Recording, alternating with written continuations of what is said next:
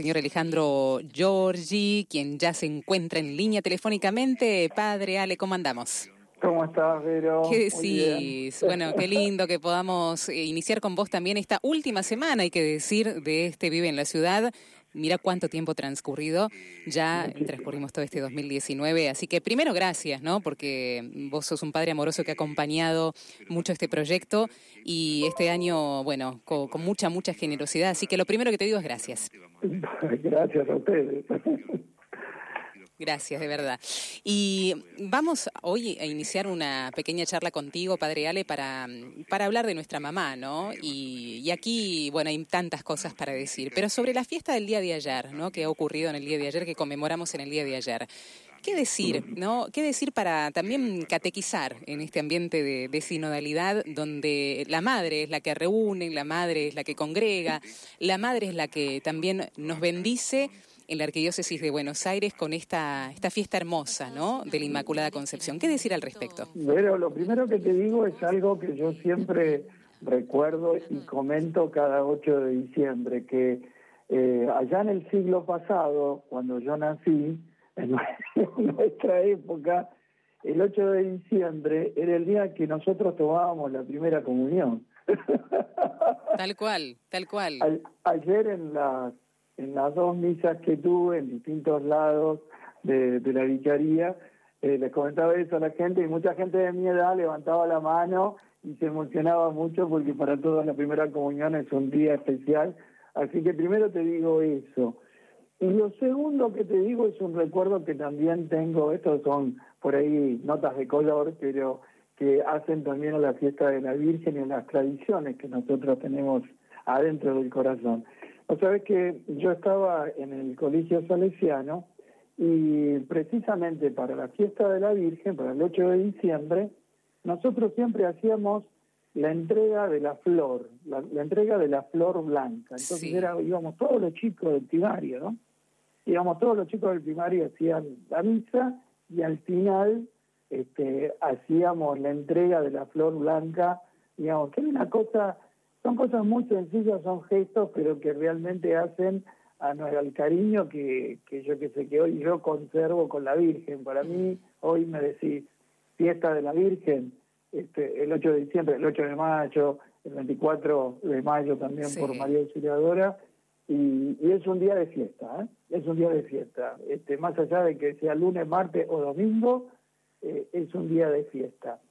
Pero ayer también lo que empezó junto con el día del 8 de diciembre, la fiesta de la Inmaculada, es el año mariano. Claro, tal cual. El año mariano nacional, que precisamente yo lo pude ir a celebrar ayer en Nuestra Señora del Valle, en Buenos Aires, pero que bueno, en Nuestra Señora del Valle de Catamarca, en la Virgen Morenita del Noroeste, bueno, ahí empezó los grandes festejos por los 400 años del hallazgo de la imagen, ¿no? Entonces, estamos en un año mariano que se va a continuar hasta el 8 de diciembre del año que viene y podemos hablar de la Virgen todos los días. Es cierto. Eso es un poquitito lo que más sale del corazón. Lo que ayer estábamos celebrando, por ahí es algo difícil de comprender, pero que me parece que todos guardamos una imagen así de la Virgen. ¿Qué significa la Inmaculada? ¿No? ¿Qué significa? Mácula, como todos sabemos, es mancha. Ella es sin mancha. No tuvo ningún pecado, ni siquiera el original. No tuvo ni pecado original. Dios la preservó de eso. Si cada uno de nosotros pudiera hacer de su mamá la mejor del mundo, bueno, Jesús hizo la mejor del mundo, pero aparte de eso, la grandeza de Jesús, como siempre, es que nos la regaló. O sea, nosotros tenemos a la madre mejor del mundo. Tal cual, tal la cual. Nuestra y la Virgen. Entonces ella es, yo la verdad que ayer pensaba, digamos, lo que sería haber convivido en Nazaret con una criatura tan hermosa como la Virgen, ¿no? Sin pecado, ¿viste? Nunca tuvo ningún pecado. lo que habrá sido su bondad, su mirada, su comprensión, todo eso que nosotros siempre buscamos en nuestra mamá, lo tenemos en ella. Una mujer totalmente de Dios, desinteresada, generosa, disponible a lo que Dios le iba pidiendo y por lo tanto a lo que los demás le pedían. Lo vemos en la boda de Caná, ¿no? Claro. Una podría decir como Jesús, ¿no? ¿Y qué tenemos que ver nosotros con esto de que se les acabó el vino a los novios en una boda? Sí. Y bueno, pero ella es madre. Totalmente, totalmente. Vos que sos madre. Sí, se entiende, se entiende. Pero vos decías, ¿no? Yo tengo mucha imaginación, así que cada una de tus palabras iba imaginándome cómo sería eso de estar conviviendo en el mismo barrio de María, ¿no? Exacto. Y yo digo, qué interesante este ejercicio también de imaginación y ponerme en el lugar de... Porque también yo lo puedo trasladar a nuestros días, lo puedo trasladar al hoy, porque en realidad yo estoy conviviendo con María hoy, porque yo puedo contar con ella. Pero qué bueno también resaltar, esto que vos resaltabas, ¿no, Padre Ale? María es pura, con todas las características que eso conlleva. Ser pura no es sinónimo de una imagen romántica de María, que es decir, bueno, no mira que... Sonsa, eso, tampoco, ¿no? Tal cual, eso, iba ahí, ¿no? Porque María estuvo al pie de la cruz, con todo lo que eso conlleva. Entonces, la pureza de María, María me acompaña en su pureza, pero me entiende más que nadie en mis dolores. Mira, es decir, que eso está bueno, ¿no? Nosotros, justamente ahora, ayer empezamos, yo les decía a todos, bueno, armen el pesebre y demás, lo que decías vos, ¿no? Lo romántico del pesebre. Vos, insisto que sos madre. Yo eso el otro día también se lo preguntaba a la gente en la misa. A ver, ¿quién de ustedes han sido madres? ¿Quién de ustedes dio a luz en un establo, en un pesebre? Tal cual, tal cual. Que lo nuestro es romántico, es bellísimo, no sé, digamos, lo veneramos, el pesebre y demás, pero realmente para la Virgen... Eso fue una exigencia muy alta, encontrar que realmente en un momento tan crucial de la vida de una mujer como es el momento del parto, no tener dónde tener a su hijo, sí, ¿no? Y de pronto encontrar que en un pesebre con animales, insisto, eso es muy romántico, nos llena de no sé, de ternura, pero si le sacamos todo eso, no ha sido nada fácil, ¿no? La Virgen no tuvo... para nada una vida fácil, una persona ingenua para nada es, y lo vemos, ya les decía, en las bodas de Caná, donde se da cuenta de cosas que otros no se dan cuenta. Y una cosa interesante que a mí siempre me hizo pensar mucho, ¿no? Que cómo fueron los inicios de la maternidad de la Virgen. Sí. Uno que dice, bueno, se le apareció el ángel, qué lindo y demás, pero nosotros lo vemos por los otros relatos en relación con José. El que quedase embarazada, si cualquier mujer hoy día nos dijese que está embarazada por el Espíritu Santo, nosotros más bien lo mandaríamos a un psiquiatra. Totalmente, va al clonazepam derecho, sí. Claro. Entonces, y en ese tiempo, una jovencita como una mujer, también con todo lo que eso significaba en los tiempos de Jesús, en esa sociedad, donde la mujer valía muy poco y donde la encontraban supuestamente en adulterio, nadie iba a creer lo siguiente, lo contrario. Sí. La tenían que matar a pedradas. Tremendo. O sea, así empieza con la desconfianza de todos. Me imagino los comentarios en el vecindario, ¿no? Me imagino. Un chusmerío, sí. Claro. Aparte que se dice que Nazaret en ese tiempo no tendría más de 400 personas. Claro. Es difícil saberlo, ¿no? Pero un pueblito chiquito, entonces me imagino los malabares que tuvo que hacer José para primero aceptar que esto venía del Espíritu Santo, o sea, después la huida de Egipto, la vuelta, bueno, la maternidad de la Virgen no fue nada romántica, pero tal fue cual. Deliciosa, pero nada romántica. Es cierto eso.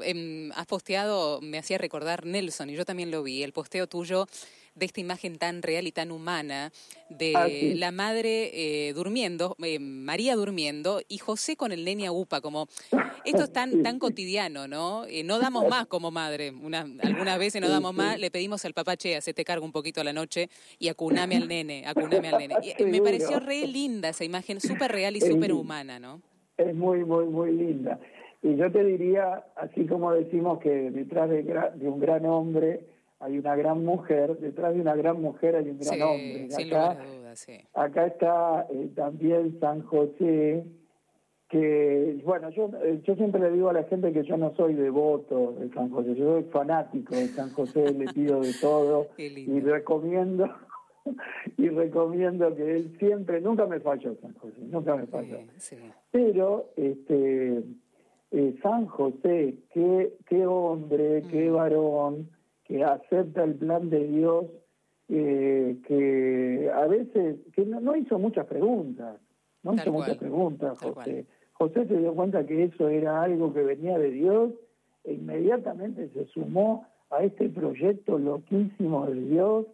Y trabajando, haciendo lo que Dios le pedía, no haciendo demasiada alaraca, haciendo de la vida en Nazaret un trabajo honesto, silencioso, abnegado, bueno, nada, sin hacer demasiada bulla, ¿no? Sí. Entonces, me parece que esto, en este momento también, para nosotros los argentinos significa, bueno, volver a poner nuestra mirada en Nazaret es volver a la sencillez de la vida, a los vínculos más importantes que son vínculos sanantes, que nos hagan realmente estar en paz, en armonía, en una cultura del trabajo y del encuentro, en una vida sencilla, haciendo extraordinaria la sencillez de la vida. Es cierto, ¿no? Y que Dios habla de diferentes formas, Padre Alejandro, porque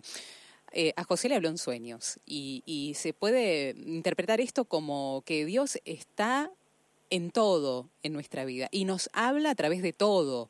Y tenemos que saber interpretar también esas señales del Señor, ¿no? En medio del bullicio y en medio de situaciones que se nos viene la noche como se le vino a José, porque José estaba a punto de repudiarla a María, en silencio lo iba a hacer, ¿no? Sí, pero sí, lo iba a hacer. Y sin embargo, Dios dijo, no, para un poquito. Y se aparecen sueños. Y ahí está, y guía, ¿no? Cuando nosotros nos disponemos a la voluntad de Dios, como lo hizo la Inmaculada, como lo hizo María, como también lo hizo José, Dios obra. Y hay que confiar en que Dios obra, ¿no? Mira, a mí siempre también este tiempo de previo a la Navidad y demás, me suscita esto. No tenemos que perder el asombro, ¿no?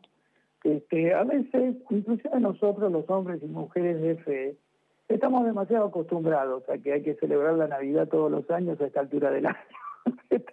Claro. Y bueno, hay que celebrar la Navidad, hacemos el pesebre, preparamos los regalos, la fiesta, bueno, mal que mal nos juntamos, a veces hay también que superar algunas dificultades familiares y demás, pero es como que estamos acostumbrados. Y realmente, digamos, lo que estamos celebrando es asombroso. Y realmente volver a ese asombro de los niños, de los pastores, ¿no? Que los ángeles les dicen que van a ser el Salvador, y que realmente corren a ver qué pasa, los magos, desde dónde vienen también, ¿no? O sea, que realmente no perdamos la capacidad de asombrarnos de las cosas que definen para siempre nuestra vida y nuestra historia. Hay muchas cosas que van y vienen, hay muchas cosas en nuestra vida que van y vienen. Y a veces nosotros corremos de aquí para allá en ese vaivén de las cosas que van y vienen. Hoy día me parece que este pesebre tan sencillo nos está diciendo que más allá de todas las cosas buenas y malas que nosotros vivimos y que a veces nos duelen tanto, realmente Dios tiene la última palabra. El amor tiene la última palabra, la sencillez, la alegría tienen la última palabra. Todavía tenemos motivos para seguir esperando. Qué lindo. Qué lindo, che, qué bueno. Gracias por este mensaje, Padre Alejandro. Siempre nos hace muy bien escucharte. Te vuelvo a decir gracias por la compañía de este año.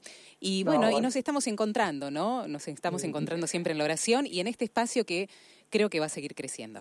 Con mucho gusto. Déjame, espero que les deje la bendición para todos. Por favor, que les deje la bendición también para sus pesebres, que si no lo hicieron, que no que lo apuren. Y que realmente la bendición esta es para que la multipliquemos, que es una caricia de Dios para cada corazón, pero que también está destinada a los que se sienten lejos de Dios, a los que se sienten solos, a los que no están pudiendo lograr la esperanza y la alegría. Bueno, esta bendición es para ellos. Que el Señor los bendiga y los cuide por intercesión de María y José, en el nombre del Padre, y del Hijo, y del Espíritu Santo. Amén. Amén. Una feliz Navidad para vos, una preparación de la Navidad hermosa. Felicidades para todos y para todos los oyentes. Un cariño grande. Un abrazo.